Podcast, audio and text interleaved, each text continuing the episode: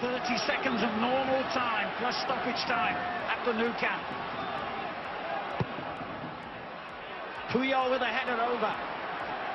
We are seeing one of the most remarkable Champions League stories for many a year.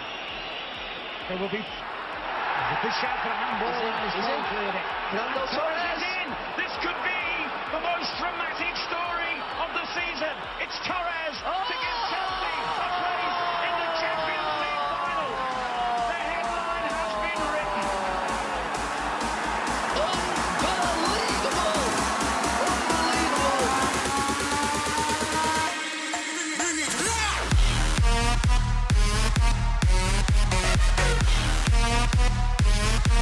به سومین پادکست چلسی ایرانیان فنز خوش آمدید.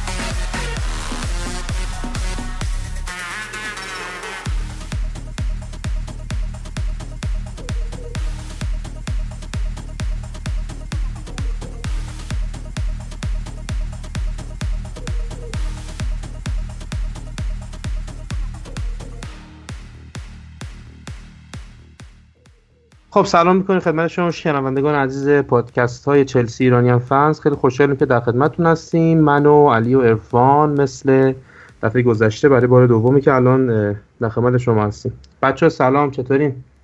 به نام خدا منم سلام عرض می‌کنم خدمت همه شنوندگان عزیز. امیدوارم که پادکست قبلی ما لذت برده باشن.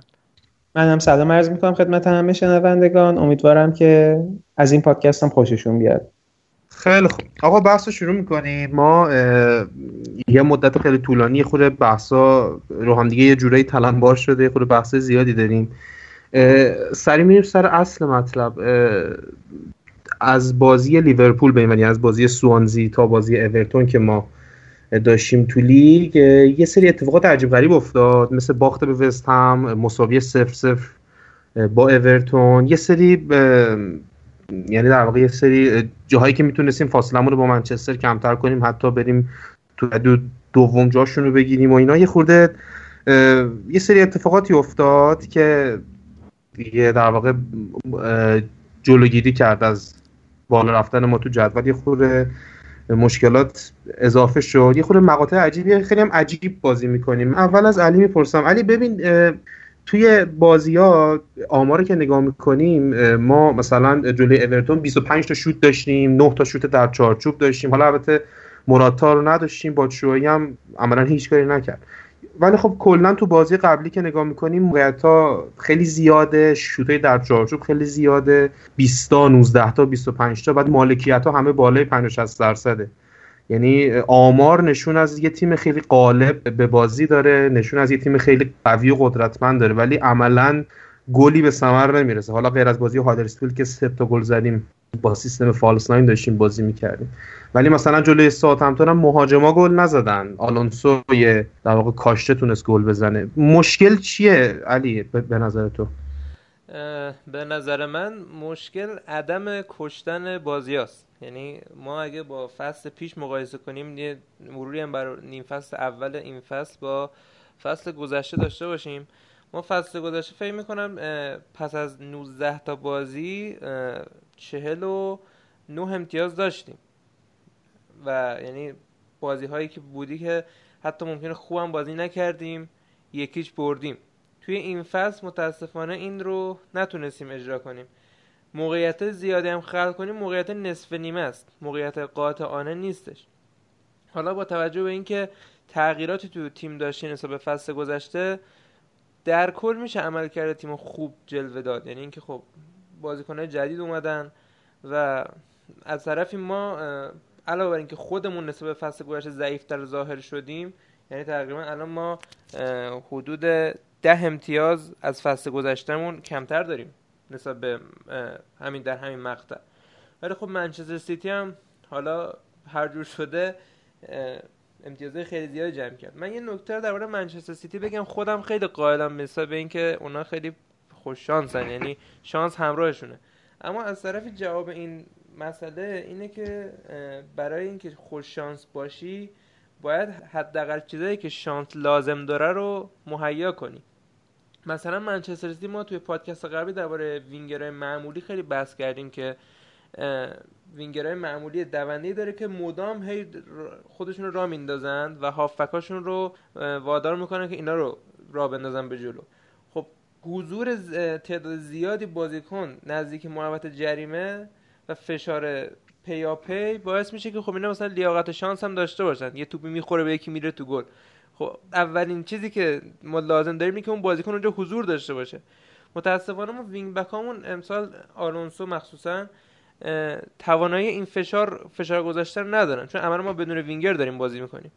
وقتی این فشار نباشه خب توقع نباید داشته باشیم که بتونیم از این موقعیت بادآورده بتونیم استفاده کنیم. و متوسل میشیم به کاشته و اینجور ضربات. البته حالا تیم وضعش بهتر خواهد شد. با یه مقدار تقویت و یه مقدار به فرم برگشتن بعضی از بازیکنامون این مشکل حل میشه. آها. خیلی خوب دستان که من حالا از ارفان یه سوال می‌پرسم چون که در واقع تو بازی که مراتا هم بود مثل مثلا بازی اتلتیکو مادرید یه چند تا در واقع موقعیت خراب کرد. ارفان مراتا یه پاه؟ یعنی چی مراتا یه پاه؟ معمولا سعی می‌کنه مراتا که بره سمت چپ توپ و با کات درونگرا بخواد توپو بزنه به کنج دروازه. این حرکتش برای دروازه‌بانه یکم قابل پیش بینی شده. مثل هریکین که همیشه شوتاشو به تیر اول می‌زنه. این قضیه باعث شده که تک به تکا رو خیلی راحت ازش بگیرن. از پای چپش کلا استفاده نمی‌کنه. پای چپ نسبتا خوبی هم داره. شوت هم باش قبلا گل زده ولی همش ترجیح میده با پای راست بزنه. در مورد بچه‌ای هم که گفته بودین که تو غیاب مراتا کاری نکرد. کلا بچه‌ها مهاجمیه که نیاز به یه پشت مهاجم داره. یه بازیکنی مثل ماتا باید پشت سرش باشه. اینو بخواد فضای پشت اینو پوشش بده. این بچه‌ها فقط بازیش خلاصه به محوطه جریمه بشه. ولی اینجوری که ما داریم بازی می‌کنیم به مهاجمی مثل موراتا نیاز داریم که موراتا یا مقطعی مصدوم شده یا حالا محروم شده یا حالا به قول شما همین تکپا نیستش در صورتی که بچه کاملا دوپاه این مشکل رو ما داریم به خاطر اینکه یه هافبک دهی نداریم که بخواد از اونجا بازی رو برا ما پشت محوطه های حریف بخواد سر سامون بده. جلو تیمای کوچیک هم همین مشکل خوردیم. بازی قبلی هم دیدیم که این همه ما موقعیت داشتیم و بازی مساوی شد. فابرگاس رو داریم ولی فابرگاس بازیکنه که تو مالکیت کمک می‌کنه.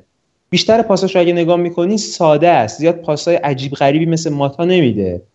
حالا یه بازیکنی تو این سبک ما حالا نیاز داریم که تو بازار هم بازیکن خیلی چندان خوبی نیست فعلا. شاید مثلا تنها case ی که بشه بشه اشاره کرد مسعود اوزیله که قراردادش هم آخر فصل تموم میشه. خیلی خوب. حالا عرفان به نظرت مشکل مهاجم حالا علی که اشاره کرد به در واقع مشکلی که چون ما وینگر نداریم مشکلی که به عنوان یه در وینگ بکا نمی‌تونن مثل پارسال در واقع اضافه بشن فشار بیارن از, از کناره ها در مورد موراتا چون حالا به قول خودت یعنی چون گفتیم که تک پای موراتا به خاطر همین تک به تکش در واقع گل نمیشه. حتی جلوی برموس هم اون گلی که دقیقه آخر زد در واقع با اینکه در واقع زاویهش با دروازه جوری بود که می‌تونست با پای چپ راحت بزنه. و بیرون پای راست زد و توپ هم خورد به دروازه یعنی احتمال این بود که توپ حتی گل هم نشه. حالا به نظرت مشکلی که مراتا داره الان دقیقا چه شکلی حل میشه؟ ارفانی چون میگم مشکلی نیست که خیلی راحت بشه کنارش رد شد. این فصل خیلی مشکل رو داشتیم. تو این یک دو ماه اخیرم از بازی لیورپول این خیلی گریبانگیرمون شده. ممکنه بعدها اگر اتفاق نیفته خیلی بیشتر اذیتمون بکنه. نظر تو چه؟ چه شکلی مراتا رو میشه اینجوری حالا خود مراتا پیشرفت کنه یا یک دو تا بازیکن پشت سرش واسه پشت سرش بخرن یا نمی‌دونم یه مهاجم جدید بخرن؟ چیکار باید بکنیم؟ قطعا یه مهاجم دیگه ما نیاز داریم. یه مهاجم سرزنی که بتونه اون نقش هولدر بودنی که دروگبا داشت رو ایفا کنه. تو پادکست قبلی هم گفتیم. ولی اینکه موراتا بخواد کاری کنه به جز خودش هیچ کسی نمی‌تونه دیگه بهش کمک کنه.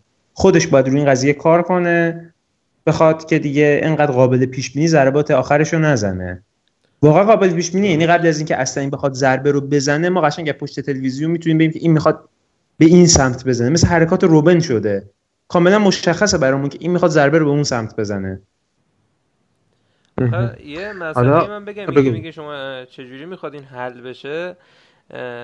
میگن که مثلا کسی می‌خواد زبان انگلیسی یاد بگیره اگه بخوام ببینید چقدر بلده تو موقعیتایی که می‌خواد مثلا صحبت کنه نباید فکر کنه. ما الان موراتا رو شما میگین که هر چقدر بخواد تمرین کنه این یک پا بودنش کاملا اثبات شده. به این شکل که اگه هر چقدر بخواد تمرین کنه قوی کنه فقط می‌تونه تو شرایطی که مثلا برفرض تیم سه هیچ جلوه یه موقعیت گیرش میاد بگه بذار با پاچپ هم بزنم که مثلا یه گل با پاچپم زده باشم یا مثلا امتحان کنم.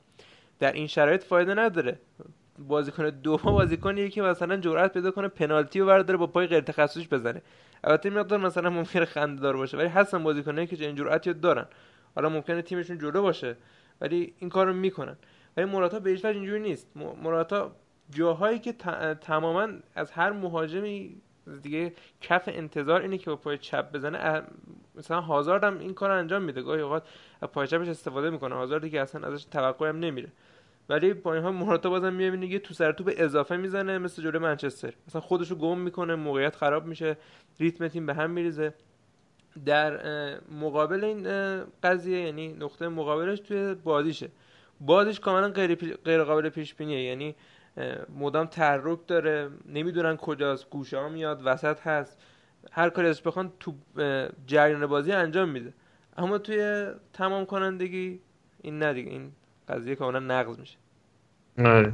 خب علی اشاره کردی به وینگرا و وینگ بک ها چون که ما توی نظرات در واقع هوادارا هم اینو این مدت دیدیم که مثلا مثلا اشاره خیلی زیاد می‌کنن که هازارد نباید اینجایی که الان هست بازی کنه اینو زیاد دیدیم که بعد بره سمت چپ بعد بره بال چپ بازی کنه یا مثلا ویلیان هم همینطور. یه اشاره دوباره هم به این مسئله بکنیم. به نظرم که هازارد وینگر نیست ویلیان هم وینگر نیست و تنها وینگر تخصصی ما الان پدروه در واقع. یه اشاره بکنیم به این مسئله و اینکه اصولا وینگر توی این سیستم 3 4 3 دو میگم اینا چون دو دوباره گویی ها در واقع حالا شاید وقت پادکستمون هم خورده زیاد بشه ولی به نظرم بگیم بهتره. نقش وینگرها توی سیستم 3 4 3 که ما داریم بازی می‌کنیم چیه علی؟ و اینکه هازارد و ویلیان وینگر نیستن. یکم توضیح بده راجع به وینگر و پست شماره ده. یک کوچولو خیلی سریع بگو که بریم چون بحثمون خیلی طولانی میشه. آخه مسئله اینجاست که پدرو هم که ما میگیم تنها وینگرمونه اونم خالص خالص نیست. اونم ترجیح میده بیاد در عرض و شوت بزنه. یعنی هیچ وقت فرار مطلق نمی‌کنه. ویژگی های وینگر رو نسبت به هازارد و ویلیان بیشتر داره. هازارد و ویلیان هر دوشون یه هافکن چه بالا بیای بالا بری پایین بین هافکن. ما وینگری می‌خوایم که مدام تمرکزش رو فرار کردن باشه. مدام تمرکزش رو فشار گذاشتن رو دفاع حریف باشه. کشوندن دفاع ها به سمت خودش باشه. بازیکن ما اینجوری نیستن. بازیکن وینگرای ما این وینگر تقلبی های ما در اصل مثل هازارد و ویلیان همه سعی می‌کنن که بیان تو عرض یا شوت بزنن یا پاس بدن به یکی دیگه. یعنی این بار از دوش خودشون ور میدارن که فرار کنن به سمت دروازه حریف بازیکن حریف رو تحت فشار قرار بدن. پس بنابراین در هر صورت ما یک وینگر می‌خوایم. حالا گزینه هاش هم مطرح. یه بار تو پادکست قبلی گفتیم دیگه زاها و آره. ریچارلیسون و اینا. یا حتما لازمه. چون الان تفاوت ما دقیقا منچستر سیتی همینه. منچستر سیتی شما نگاه کنید استرلین چیکار می‌کنه؟ استرلین فکر می‌کنه کار خیلی شاقی می‌کنه خیلی کار عجیب الخلقه می‌کنه. نه استرلین فقط مدام داره هی فشار میاره. هیچ بازیکن خاصی هم از نظر من نیست. بازیکن کاملا خوبه. فقط می‌تونیم بگیم بازیکن خوبیه. ولی چون مدام فشار میاره یه یارو آزاد می‌کنه از یار خودی و همش هم باعث خسته شدن مدافعان حریف میشه. مهم. درسته. خب عرفان یه یکم بریم جلوتر. یه اشاره بکنیم به مثلا بازی وست هم بازی با اتلتیکو بازی با اورتون این تیمایی که خیلی فشرده دفاع می‌کنن. اورتونی که در واقع با اومدن آلاردایس یه خورده در واقع جون گرفت و گربه سیاه چلسی آلردایسه آها آره آره واقعا آره با واقعا آره. هیدینک که اون فصل دو فصل پیش که تو بحران بودیم بازی با ساندرلند بود اونجا که بردمون یعنی همه می‌گفتن ساندرلند آره. سقوط کرده کلا فرار از سقوطشون با چیز بود همون بازی آلردایس. مشخص شد نیوکاسل سقوط که اینا موندن آره، استارت آره. از همونجا بازی ما خورد. فصل پیشم که دوباره با پالاس داشتن قهرمانیمون رو تقریبا پایه هاشو تهدید می‌کردن با اون بازیشون این فصل هم که دیگه حداقل دیگه لطف کردن نبردن مساوی کردن خب ارفان بگو این تیمایی که فشرده دفاع می‌کنن ما مشکلمون جلو تیمایی که فشرده دفاع می‌کنن یعنی در واقع مشکل از یعنی نمی‌دونم چجوری بگم این که مثلا ما گل نمی‌زنیم در واقع تقصیر دفاع فشرده اوناست مثل اتلتیکو مثل وست هم و مثل اورتون. یا مشکل از خود ماست. مثلا مثلا تو بازی وست هم اگه برفرض مثلا بنتکر رو داشتیم یا مثلا جلوی اتلتیکو مثلا حالا بازم میگن اگه مثلا کاستا رو داشتیم یا مثلا اون گل با اگه مثلا گل می‌شد می‌تونستیم ببریم اگه اینا رو داشتیم یا نه. مشکل تاکتیکی داریم که جلو تیمای بسته این شکلی نمی‌تونیم ببریم. به نظر من اگه اونا رو داشتیم هم بازم ممکن بود به مشکل بخوریم. چون سانتر بگیر نگیر داره. تیمای مثلا همین دیوید مویس رو نگاه می‌کنین توی بازی بعضی وقتا پیش میاد سی تا چل تا یا بیشتر از این تو منچستر بود بیش از این سانتر می‌کردن. ولی یه دونش هم گل نمی‌شد. سانتر راه آخریه که راه خیلی خوبی هم هست. رئال همینجوری چمپیونز لیگ گرفت. در بسته می‌خورد سانتر می‌کرد. ولی اینکه یه مشکلی ما داریم اینکه تو سیستم ما فولبک مثل سیستم چهار دفاع وجود نداره. شما سیتی رو که نگاه می‌کنین دوتا فولبکشون میره. فرناندینیو میاد عقبتر بین دوتا دفاع سه دفاعشون این شکلیه که دوتا فولبک میره جلو یه هافبک دفاعی میاد عقبتر. تو سیستم ما این شکلیه که سزار و دفاع چپمون که حالا چه رودیگر باشه چه کیهیل باشه رودیگر حالا باز بهتره. تا پشت محوطه میاد پرس می‌کنه توپ می‌گیره. ولی کیهیل نه دفاع رو می‌کشه عقب. به خاطر همین قضیه این دوتا بازیکن ما عقبتر از باکایوکو کانته قرار می‌گیرن. کانته و باکایوکو که زوج خط هافبک ما میشن اون خلاقیت لازم و برای باز کردن گره بازی ندارن. از اون طرف هم گوشه هامون عملا خالی میشه. وینگ بک هامون میرن جلو. هازارد و ویلیان یا هازارد و پدرو متمایل به وسط میشن. سزار و رودیگر مجبور میشن که بیان عقب و برن جلو. یعنی تنها بازیکنی تو این کانال کناری ما باقی میمونن. در صورتی که تو سیتی نگاه می‌کنین استرلینگ میره گوشه یا سانه میره گوشه. این دوتا میرن دوتا گوشه ها وینگ فولبک ها که میان رو دست اینا میان. به اینا اضافه میشن. تو حالت برگشت هم فولبک ها برمیگردن. در صورتی هم که فولبک ها نباشن بازم سه تا بازیکن دیگه عقب است. دو تا مدافع وسطشون هست یه دونه فرناندینیو هست. و اینکه سیلوا و دیبروین که هافبک های مرکزیشونن نسبت به بخایکو کانته خیلی خلاقیت بیشتری به مراتب دارن. مجموعا اینکه به نظر من تیمایی که الان تو اروپا موفقن دو تا فاکتور خیلی خوب دارن. فولبک مدرن دارن که این فولبک ها میرن و میان مثل کارواخال و مارسلو و آلبا و سرخی روبرتو یا همین واکر رو حالا نسبتا تو فاز تهاجمی دلف هم داره خوب کار می‌کنه.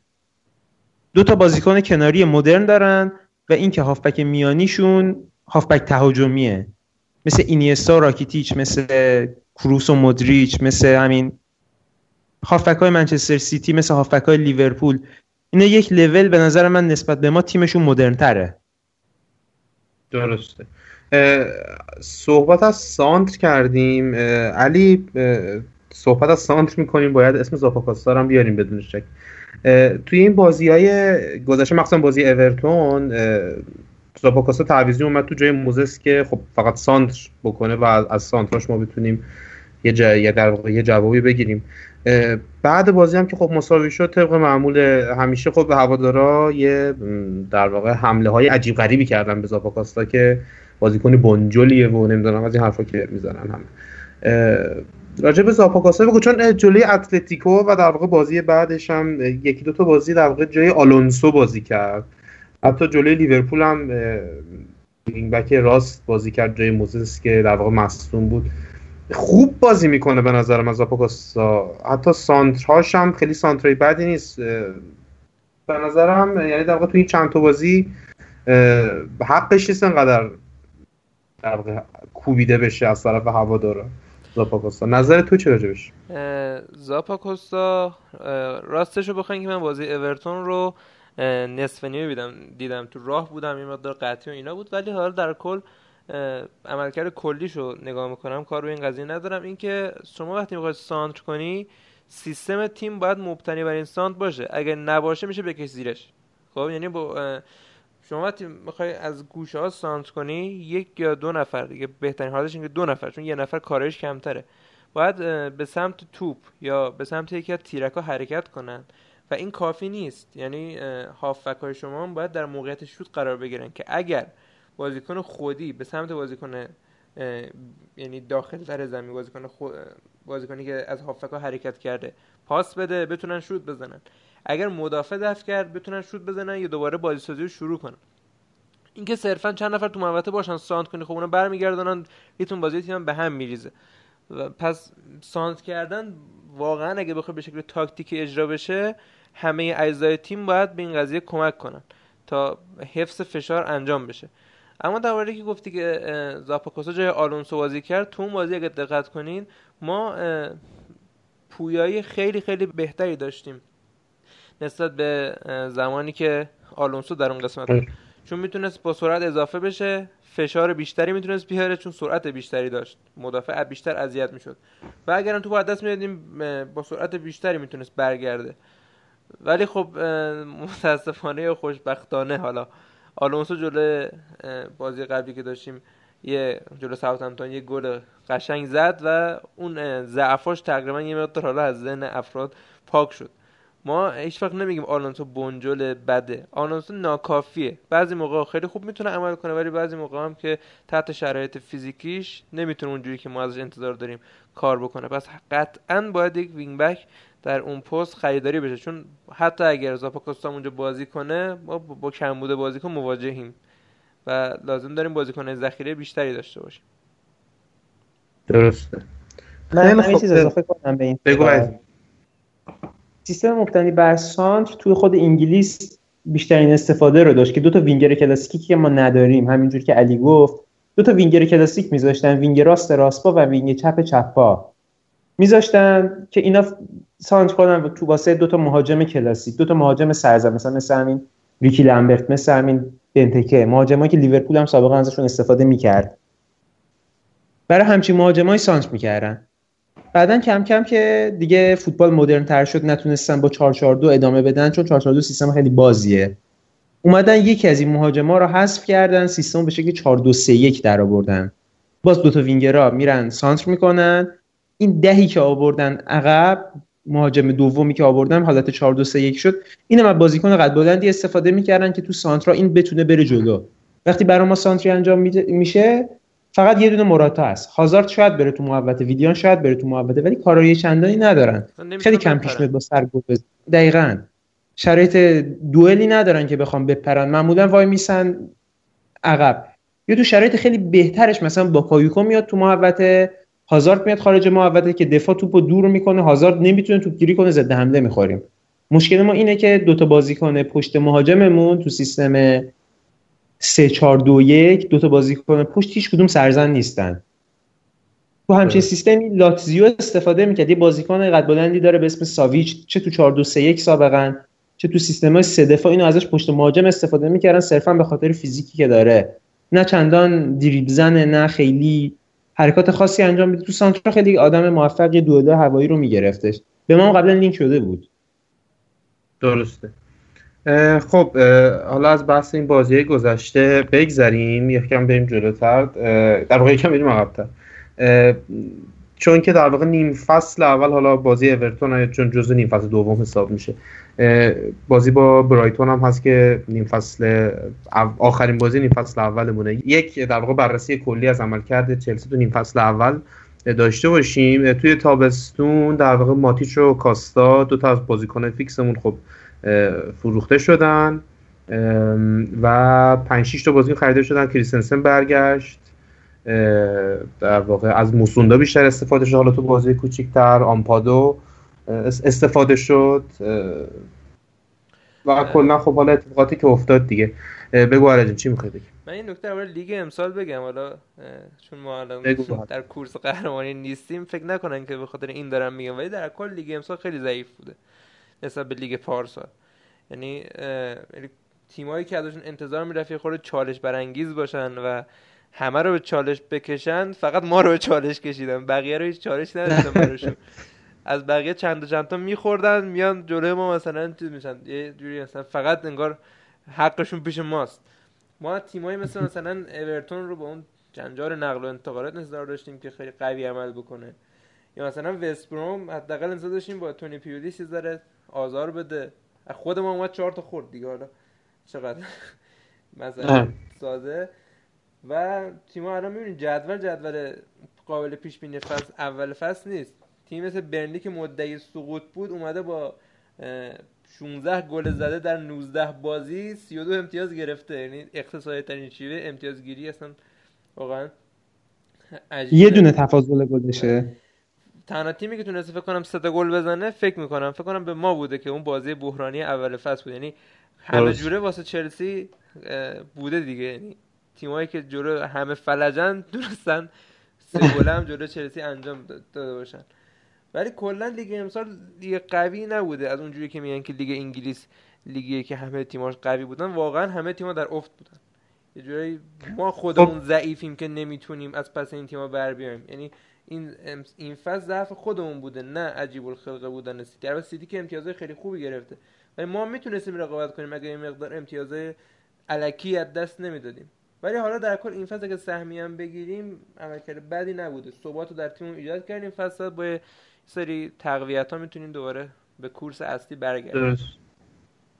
بعد حالا من نکته بگم. یه مسئله که هست تو همین نامتوازن بودن تیما اینه که مثلا تیم مثل استوک سیتی که از قدیم شهره عام و خاص بود که فیزیکی و آقا بری تو زمینش چند تا مصوم میدی و اینا مدرن شده این فصل.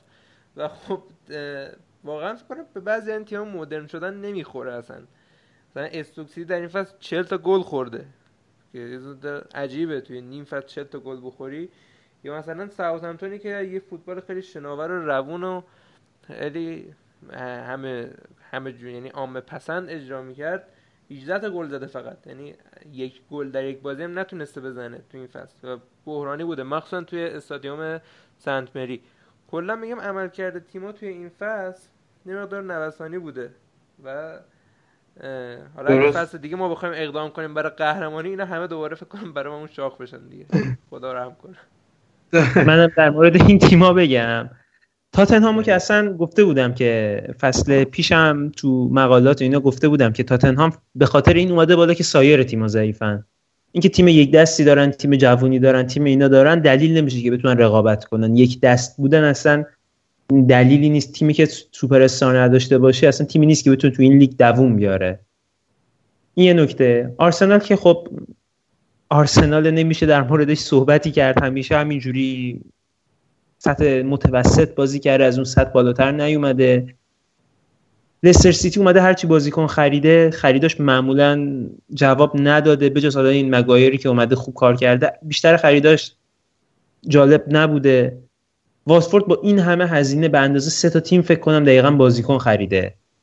بازیکن ده میلیونیشو مثلا قرض داده. کلی بازیکن داره اومده دهم جدول تازه خوب کار کرده همه ازش راضیان اومده اینجا هادرسفیلد و برایتون و نیوکاسل هم که تیمای تازه سود کرده بودن اصلا ازشون انتظاری نمی‌رفت. ساوثهمپتون و استوکو که علی گفت کاملا اصلا سبکشون رو تغییر دادن. معلوم نیست به کدوم جهت دارن میرن.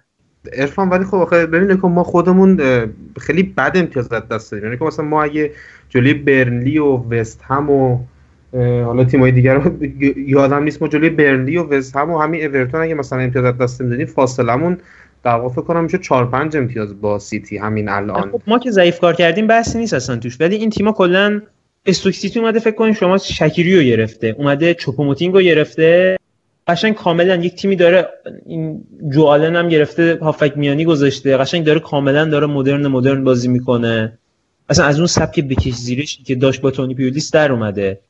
کریستال پالاس که اصلا کاملا اون تیمی بود که دو فصل داشت قهرمان کریستال پالاس تعیین می‌کرد. اون فصل ما رو بردن لیورپول بردن بازگشت بازگشت همه این تیمایی که قرار مدرن بشن به سمت کهنگی و بدبختیه. مثل اووردن مویس و آلردایس و اینا برای تیمایی که دارن در مرز سقوط قرار آره. می‌گیرن اینا سراخرشون با همیناست دیگه. یعنی می‌خوام مدرن بشن ولی نمیشه. فقط فقط تنها تیمی که واقعا مدرن شده و پایبنده همون ساوثهمپتونه. درسته. خیلی خوب. یه مسئله دیگه ای که هست این فصل خیلی در واقع به چشم اومد کریستنسن بود که خب واقعا فوق العاده بازی کرده زیر 97 درصد درصد پاس صحیح نداشته که برای سویپر به نظر من خیلی آمار فوق العاده ایه از علی می‌پرسم نظر راجع به کریستنسن چی بود این فصل؟ شگفتی این فصل چلسی بود دیگه کریستنسن. آره خوب تونست خلع یعنی این جرأت رو به کنته داد که داوید لویزی که از نظر فنی واقعا اگر نگیم بهترین یکی از سه مدافع برتر فصل گذشته بود و تونست بذاره کنار. این خیلی نکته مثبتیه. اما خب کریستنسن از نظر من نظر شخصی ماره نه زیاد فنی. چشمی که به بازی نگاه می‌کنم در حضور فابرگاس هستش که می‌تونه اینقدر خوب بدرخشه. چون کریستنسن پاسای تک تک تک کننده مهاجما رو توی بازیش نداره. بازیکنی نیستش که مثلا مثل داوید یه لحظه احساس کنی شما می‌تونه مهاجم رو سریعا تک به تک کنه وینگر رو پشت بازیکن حریف فرار بده. بنابراین فابرگاس اینجا لازمه. برای اینکه بازی تیم به هم نریزه فابرگاس لازمه که باشه تا کاری که کریستنسن نمی‌تونه انجام بده رو می‌تونه انجام بده. در بقیه option ها به نظرم خیلی مثبت تونست عمل کنه. همه نظر دقت پاس همه نظر پخته است. یعنی کاملا بالغ بازی می‌کنه. ما با یه نکته یکی از دوستان گفته بود میگیم که بازیکن چلسی بازیکن بالغ لازم داره نه بازیکن جوان. درسته. خیلی خوب. در مورد این حالا فصل نیم فصل اولم صحبت کردیم. حالا امیدواریم که با خریده که توی ژانویه میشه. حالا خبرهایی هم در مورد قرض دادن بازجویی مثلا به نیوکاسل مثلا یا به موناکو شنیده میشه. لمار و بارکلی همچنان لینک میشن. حالا امیدواریم که حداقل دو تا خرید داشته باشیم دو تا خرید خوب داشته باشیم. یه خوبی هم که حالا اینم من بگم یه خوبی که در واقع موفقیت امسال سیتی چیز می‌کنه در واقع باعثش میشه اینه که در واقع کادرهای مدیریتی منچستر چلسی این تیمایی که همیشه مدعی بودن یا حداقل می‌خواستن مدعی باشن یکم تو خرید بازیکن کم جدیتر عمل می‌کنن. خب این به نظرم یه خورده هوادارهای ما را می‌تونه راضی بکنه. خب بحثا همینجا میبندیم میریم یه استراحتی می‌کنیم. برمیگردیم. امیرحسین یه متنی آماده کرده به متن امیرحسین گوش بدیم. عنوان متنش هم هست اسپشیالوان واقعی چلسی.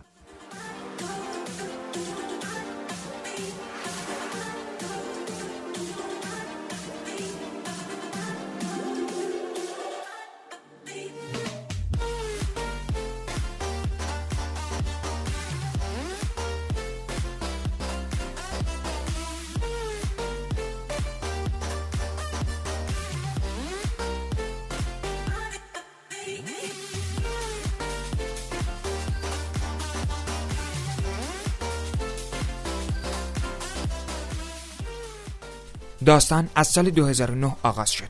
روزی که دیدی دروگبا در حال جدایی از چلسی بود و تقریبا همه از سرمربی تا مدیران باشگاه مشکلی با این پیش آمد نداشتند. اما یک نفر کورسوی امیدی داشت. او شخصا مسئولیت راضی کردن دروگبا را بر عهده گرفت. در نهایت پس از کش و قوسهای چند هفته‌ای سرانجام دیدی دروگبا با چلسی تمدید کرد. به او سه سال مهلت داده شد تا مأموریتش را در باشگاه انجام دهد و سپس چلسی را ترک کند. از آن روز به بعد آن شخص مسئولیت اتخاذ برخی تصمیمات مربوط به فوتبال باشگاه چلسی را بر عهده گرفت و داوید لویز و فرناندو تورس را در اولین پنجره نقل و انتقالاتی جذب کرد. در سال 2013 مارینا گرانوفسکایا با عضویت رسمی در جمع مدیران باشگاه لقب PLC باشگاه چلسی را دریافت کرد و از آن روز به بعد مسئولیت تمام تمدید قراردادها و نقل و انتقالات تیم بزرگسالان بانوان و آکادمی را بر عهده گرفت. وکلای باشگاه چلسی اعتقاد دارند مارینا در تابستان 2017 موفق به انجام 120 معامله شده است. ژانویه کم سر و صداتر خواهد بود. اما گرانوفسکایا همین الان که صحبتهای من را میشنوید مذاکرات با چندین ایجنت و باشگاه را کلید زده است تا در زمستان 2018 بتواند معاملات موفقی انجام دهد. در آغاز دوران رومن آبراموویچ چلسی با ایده قیمت چنده و قبوله وارد نقل انتقالات می‌شد.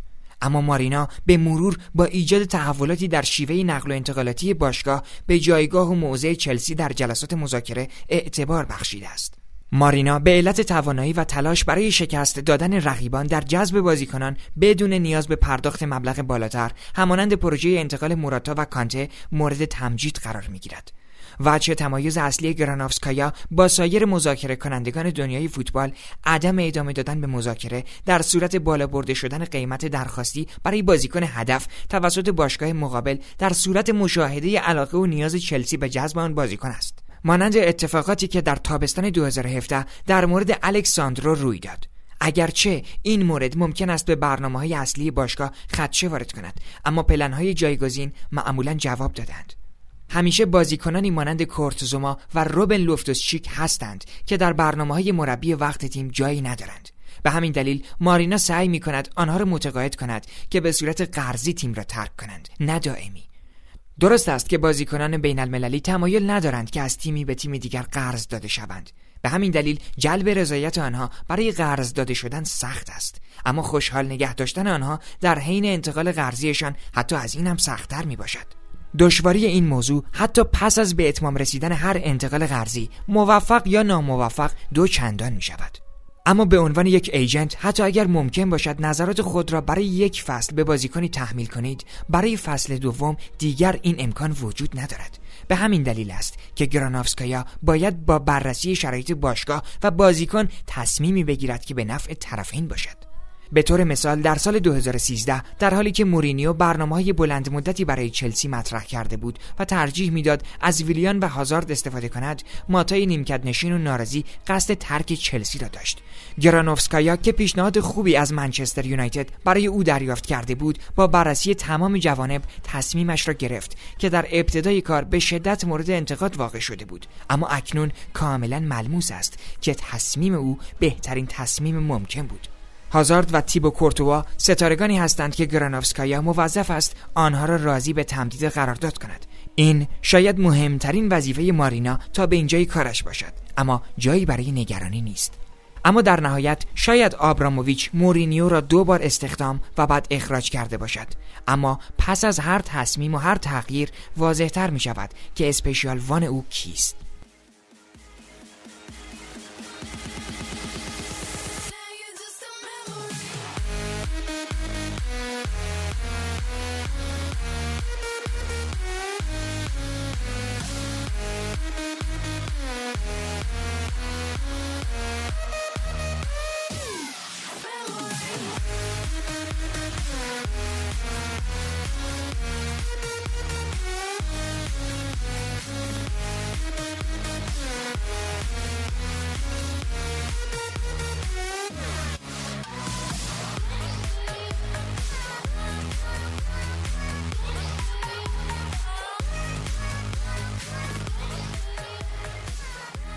بریم سراغ اصلی ترین بحث پادکست ارفان توی چمپیونز لیگ خوردیم به بارسلونا.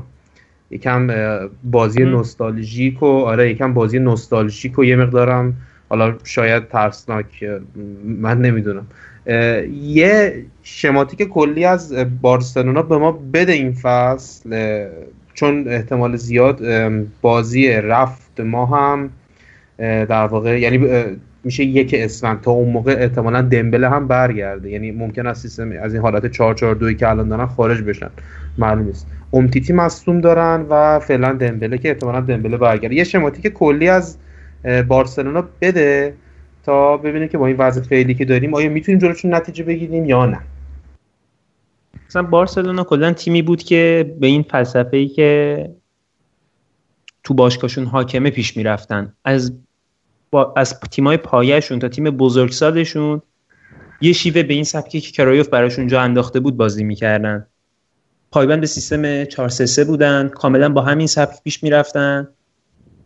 تیمی بودن که فقط می‌تونستن یه حالت ایستا و مالکانه بازی کنن جدا تیمای پویایی که ضد حمله می‌تونستن بزنن کامل وا می‌دادن تا اینکه انریکه اومد.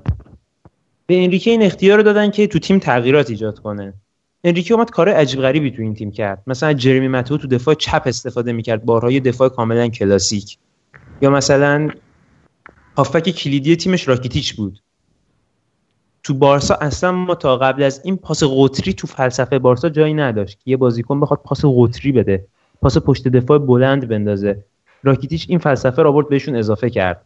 یا اومدن بازیکنی مثل نیمار خریدن که پشت خط آفساید تر... پشت رو خط آفساید حرکت کنه پشت دفاع بره. اصلا تو سبک تیکی تاکا هافبک مثل پدرو فقط سازگاره. پدرو اصلا می‌بینیم پشت دفاع نمیره. این سمت دفاع بازی می‌کنه با یک و دو سعی می‌کنه دفاع رو رد کنه. پشت دفاع حرکت نمی‌کنه منتظر پاس نمیشه. اینا اومدن کلا سبک بارسا رو یکم منعطفتر کردن تغییر دادن رو ضد حملات اومدن تمرکز کردن. از اون سبک صرفا مالکانه خشک خارج شدن. الان این بارسایی که الان هست با یه مصدوم و دو مصدوم چندان تفاوتی تو تیمش ایجاد نمیشه. فکر نکنم که بخواد مثلا خود مثلا سوارز هم نباشه برای ما تفاوت چندانی بکنه. این سبکی که اینا دارن بازی می‌کنن خطرناکه. یعنی اگه ما یه گل بارسا بخوریم عقب بیفتیم بعید می‌دونم که ما اصلا بتونیم مالکانه جلو این تیمی که این شکلی زهردار ضد حمله می‌زنه مقاومت کنیم. این بهترین کار اینه که مثل همون بازیایی که جلو سایر تیمای بزرگتر انجام دادیم اون کسی که قرار ضد حمله بزنه ما باشیم. که بتونیم به راحتی مثل همون سالیان قبل اینا رو اذیت کنیم نکته کلیدیشون هم که الان تو خط هافبک بازگشت اینیستا بوده که داره فوق العاده بازی می‌کنه. همه کار داره برای این تیم انجام میده اینیستا. یعنی همون موقع بارسلونای اوجم خلاقیتش از خط هافبک با اینیستا شروع می‌شد. الان هم دوباره دارن به همون سمت برمیگردن. شاید بشه گفت تنها ضعفی که میشه گفت بگی نگی داشته باشن دفاع راستشونه که سرجی روبرتو بازیکنیه که حالت فالس فول بک بازی می‌کنه. یعنی متمایل به وسط میشه نقشه هافبک رو ایفا می‌کنه تا اینکه بخواد به کنارها خیلی متمایل بشه. چند کلا بازیکن سرعتی و درگیری هم نیست. شاید بشه از اون سمت یه کاری کرد وگرنه ضعف خاصی تو سیستمشون حداقل نیست. خب فوتبال بازی که اشتباهات فردی رخ میده یا مثلا بازیکن مثل هازارد و موراتا می‌تونن تو تک به خلاقیت فردی ایجاد کنن. این چیزا همیشه شگفتی فوتبال به همینه. ولی از نظر تاکتیکی ضعف چندانی ندارن که بخوام بگیم که مثلا از این ضعف تاکتیکیشون ما می‌تونیم استفاده کنیم. یعنی از نظر تاکتیکی نبرد این دو تا تیم به بنبست می‌خوره. من البته فکر کنم که یه نکته هم بگم. فصل پیش که توی پیش فصل یعنی پیش فصل حساب می‌شد دیگه تقریبا سوپر جام بود فکر کنم که رئال بارسا رو برد. سری افراد میومدن می‌گفت می‌گفتن که دوره یعنی سلطان بودن بارسا در لالیگا تموم شد و از این به بعد چهار پنج سال مثلا بارسا چیز رئال بر لالیگا اینا حاکم و تیمش فلان و چرا ولی من همون موقع هم تقریبا با این نظریه مخالف بودم. توی قهرمانای اخیر لالیگا رو نگاه کنی اکثرش بارسا و رئال اتلتیکو تقریبا میشه گفت شگفتی سازن. چون تیمیه که جوری بازی می‌کنه در اصل که ضعیفات دروش نمی‌تونن زیاد کاری بکنن. اگر بارسا در لالیگا قهرمان نشه به خاطر عملکرد ضعیف جلو ضعیف نه جلو قوی ها هیچ وقت جلو قوی تیمای قوی تیمای اصلی لالیگا باختن اونجا قهرمان زیاد مشخص نمی‌کنه. بیشتر همین مسئله جلو ضعیف جلوی تیمای کوچیک عمل کردنه که بارسا چون فلسفه داره یعنی بر یه اساس بدون ستاره محور بودن بازی می‌کنه همیشه می‌تونه اینا راحت ببره. ولی برخلافش راله که اگه ستارهاش در اوج باشن میشن تیم کهکشانی. اگر نباشن میشن تیمی از متشکل از های که باید از تیم‌های دیگه برن بازیکن بخرن و بیارن جایگزینی اینا کنن و دارن بفروشن. در کل بازی خطرناکیه بازی با بارسا. خب علی تو فاز دفاعی به نظرت مثلا حضور کانته بالاخره خب کانته اگر 4 4 2 بازی کنم خب مسی طبیعتا متمایل بیشتر میشه به وسط زمین. و خب توی این فصل هم تقریبا اکثر گلای فصلشون رو خود مسی زده. کانته مثلا جلوی مسی چه کار می‌تونه بکنه؟ یا حتی اگه رو دیگر ممکنه بازی بکنه آسپیلیکوتا خب بالاخره اینا هم اکثرا با این فضا آشنا هستن. حتی مثلا فابرگاس پدرو آلونسو اینو خب همه برخواسته فوتبال اسپانیان خود سزار آسپیلیکوتا حتی کریستنسن هم یه دو تا بازی رفت و برگشت فوق العاده جلوی بارسلونا دو سه پیش داشت گل هم حتی زده به بارسلونا. موراتا خودش برخواسته از این در واقع فوتبال اسپانیا هست. تو فاز دفاعی به خصوص چون بارسلونا تیم خطرناکه تو فاز دفاعی همونطور که ارفان هم گفت خب ما باید بیشتر دفاع کنیم یکم در واقع واکنش گراتر باشیم جلوی بارسلونا. حضور آلونسو یا حتی مثلا ویکتور موزس این کانته حالا کریستنسن اینا چطوری می‌تونیم ما در واقع از از فاز دفاعی چه چیزی رو تو پیش بینی می‌کنی برای بازی جلو بارسلونا؟ ببین من یه نکته بگم درباره بازم گریز می‌زنیم به سیتی این فصل چون حداقل تیم موفقی بوده از نظر حال. افراد باز ما یه مقایسه با اون داشته باشیم. سیتی در خط هافبکش میاد یه فرناندینیو استفاده می‌کنه که تقریبا میگم تک هافبک دفاعیشونه و دیبروین و سیلوا. دیبروین و سیلوا از دفاع تقریبا هیچی متوجه نمیشن. ولی چجوری میشه که اینا انقدر می‌تونن توی فاز دفاعی موفق عمل کنن و گل نخورن؟ علاوه بر اینکه تیمای مقابلشون ضعیف عمل می‌کنن مثلا همین برنموس توی این بازی قبلشون دیدیم که هیچ فشاری نمی بردن پرسی نمی‌کردن کاملا منزوی بودن اصلا انگار اشتیاقی واسه بازی نداشتن از پیش باخته بودن. اما سیتی از نظر دفاعی توی کمربند خط هافکش اما ضعیفتره. ما کانت استفاده می‌کنیم با کایکو استفاده می‌کنیم. اما سیتی میاد بازی هیجانی و بازی چه می‌دونم چجوری بگم تخریب روحی احتکار توپ. انجام میده. نه احتکار توپ نیست. اینجوریه که تو توپ از دست میدن بلا فاصله شروع می‌کنن یه پرس سنگین انجام میدن که فرصت فکر کردن ندن این ضعف دفاعی رو اینجوری پوشش میدن که اصلا توپ به دفاعشون نرسه که اصلا بخواد موضوعی پیش بیاد. چون دفاعشون هم مثلا اتوماتیک دفاع خیلی کندیه. اونجا برسه خطرناکه. میان همونجا کارو یکسره می‌کنن. یعنی اصلا اجازه نمیدن که. ما اگه بخوایم یعنی یه تیم مدرن باید این ویژگی رو داشته باشه. تیم سیتی برخلاف تیم بایر مونیخ و بارسای پپ دوگانه است. تیم یگانه ای نیست که فقط مالک باشه. ضد حمله هاشون از سریعترین تیم‌ها سریعتره و مالکیتشون که می‌بینی اگه بخوام مالکیت به دست بیارن می‌تونن مالکیت به دست بیارن این دوگانه بودن خیلی مهمه. ما صرفا با اینکه بگیم که کانته بازی کنه باکایوکو بازی کنه آلونسو بازی کنه کریستنسن بازی کنه اینا فایده نداره.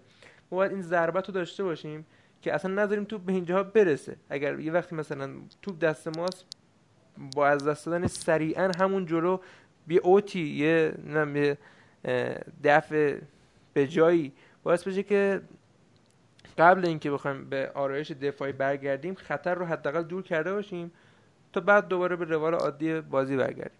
این خیلی می‌تونه برای موثر باشه. درست. خیلی خوب. ارفان به نظر تو خریدایی که احتمالا توی ژانویه خواهیم داشت. چون البته میگم همونطوری که هر دو تایتون گفتین بحث بازی جلوی بارسلونا بیشتر بحث تاکتیکی هستا فردی. اما خریدایی که جلوی مثلا تو ژانویه خواهیم داشت حتی اینایی که داریم بهشون لینک میشیم خب هیچ کدوم نمی‌تونن جلوی بارسلونا بازی کنن. مثل لمار مثل الکساندرو اینا خب هیچ کدوم نمی‌تونن جلوی بارسلونا بازی کنن. چه خریدایی می‌تونیم تو ژانویه داشته باشیم که با بازیکنهای فعلیمون بتونیم جلوی بارسلونا بهتر بازی کنیم؟ فکر نکنم که کنته بخواد به این زودی به بازیکنی که ژانویه خریده اطمینان کنه. خیلی بعیده که بخواد تو این فرصت کم بهشون فرصت بازی بده که اینا رو اصلا کاملا من بعید می‌دونم. کسی دیگه به جز این نفره جلو بارسا بازی کنه. مگر اینکه مجبور بشه یا با اون بازی کنه قبلا کار کرده باشه یا آشنایی داشته باشه. مثل مثلا فابرگاسی که یه بار اومد تو تیم خوزه مورینیو از همون بازی اول فیکس شد. یه همچین اتفاقی باید بیفته. حتی به خود موراتا اول فصل نمی‌خواست چندان بازی بده می‌دیدین؟ اگه اول فصل حتما از بچه‌ها اول بازی استفاده می‌کرد تا اینکه بازی برنلی اون اتفاق افتاد که موراتا اومد و خوب بازی کرد و فیکس شدنش شروع شد. ولی کلا فکر می‌کنم که خرید بارکلی خیلی خرید استراتژیکیه. هم فیزیک خوبی داره هم رو هوا نسبتا موفق تره هم بازیکن پویاییه هم شوتو داره هم دریبلو داره. چند تا فاکتور جدید به تیم ما اضافه می‌کنه. خب مسئولیتش مسئولیتش نمی‌تونه اذیت کنه مورو یکم.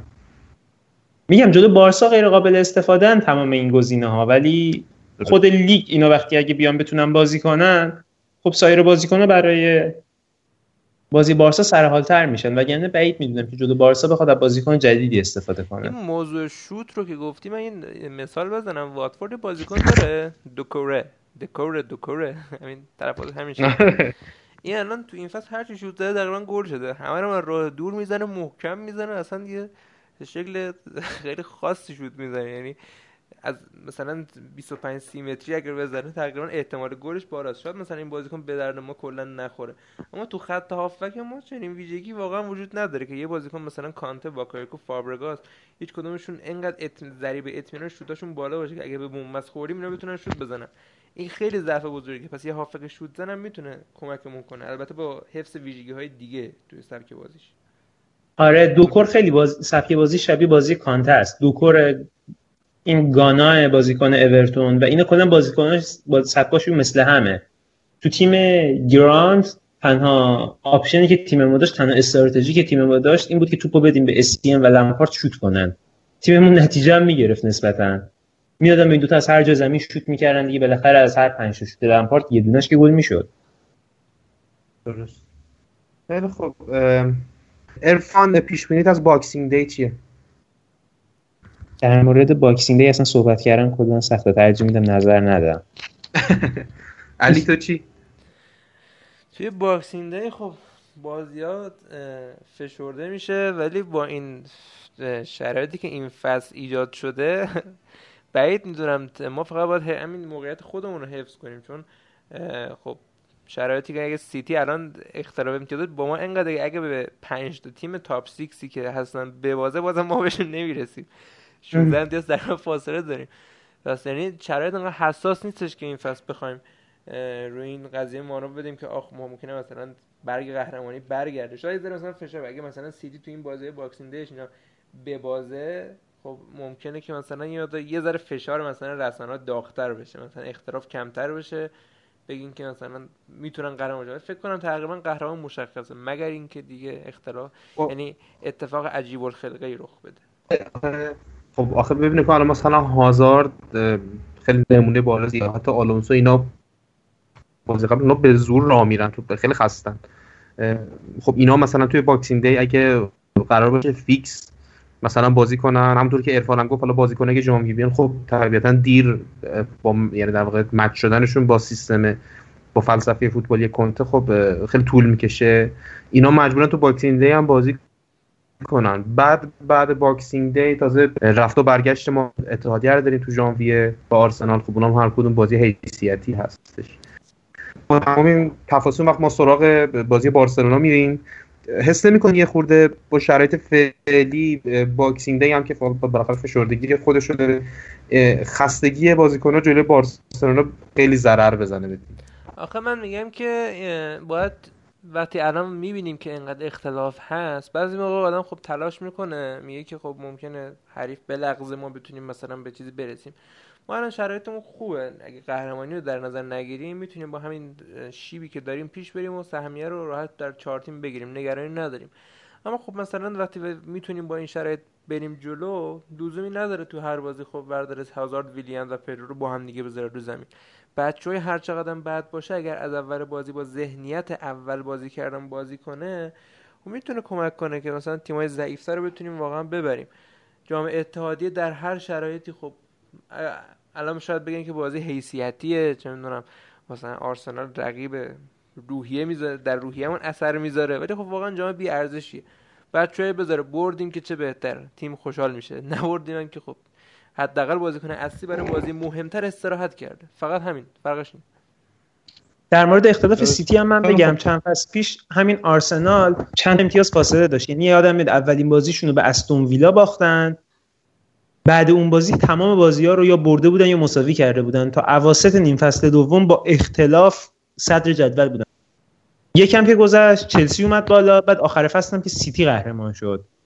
این اختلاف امتیازها زیاد نمیشه گفت که طرف مطمئنا قهرمانه. ولی اون آرسنال دو تا مصدوم داد کارش تموم شد. این سیتی هرچی هم مصدوم بده نیمکتش انقدر پره که هر چقدر مصدوم بده تو فشردگی یا هر اتفاقی بیفته این بازیکن‌ها جاشو پر می‌کنن. اصلا فکر نکن که اینا خرید کردن ژانویه خرید نمی‌کنن. دو تا خرید 5 میلیونی دیگه هم ژانویه می‌کنن. اگه نیاز باشه اگه دو تا مصدوم بدن قطعا این کار رو انجام میدن. یعنی اصلا رحم نمی‌کنن. سیتی واقعا ثابت که پول خوشبختی میاره. درست. خیلی خب ما امیدواریم که همه عاقبت بخیر بشیم دیگه با این شرایطی که داریم. آره امیدواریم که نیم فصل دوم خوبی داشته باشیم. از همینجا حالا اگر هموطن ارمنی یا مسیحی هم داریم که گوش می‌کنه من کریسمس رو تبریک میگم بهش. سال نو هم مبارک باشه براش. خیلی ممنونم از شما که ما رو گوش کردین. خیلی ممنونم از عرفان و علی. بچه خسته نباشید. سلامت باشین. شما خسته نباشین. امیدوارم که از این پادکست لذت برده باشن و در ادامه فصل اتفاقات خوبی برای چلسی رقم مخوره دیگه. امیدواریم که دیگه جام چمپیونز لیگ بیاد پیش خودمون. جای دیگه نره. امیدوارم امیدوارم. عرفان به قول خودت خدا به خیر کنه. قربونتون. بچه خسته نباشید. خدا مرسی. خدا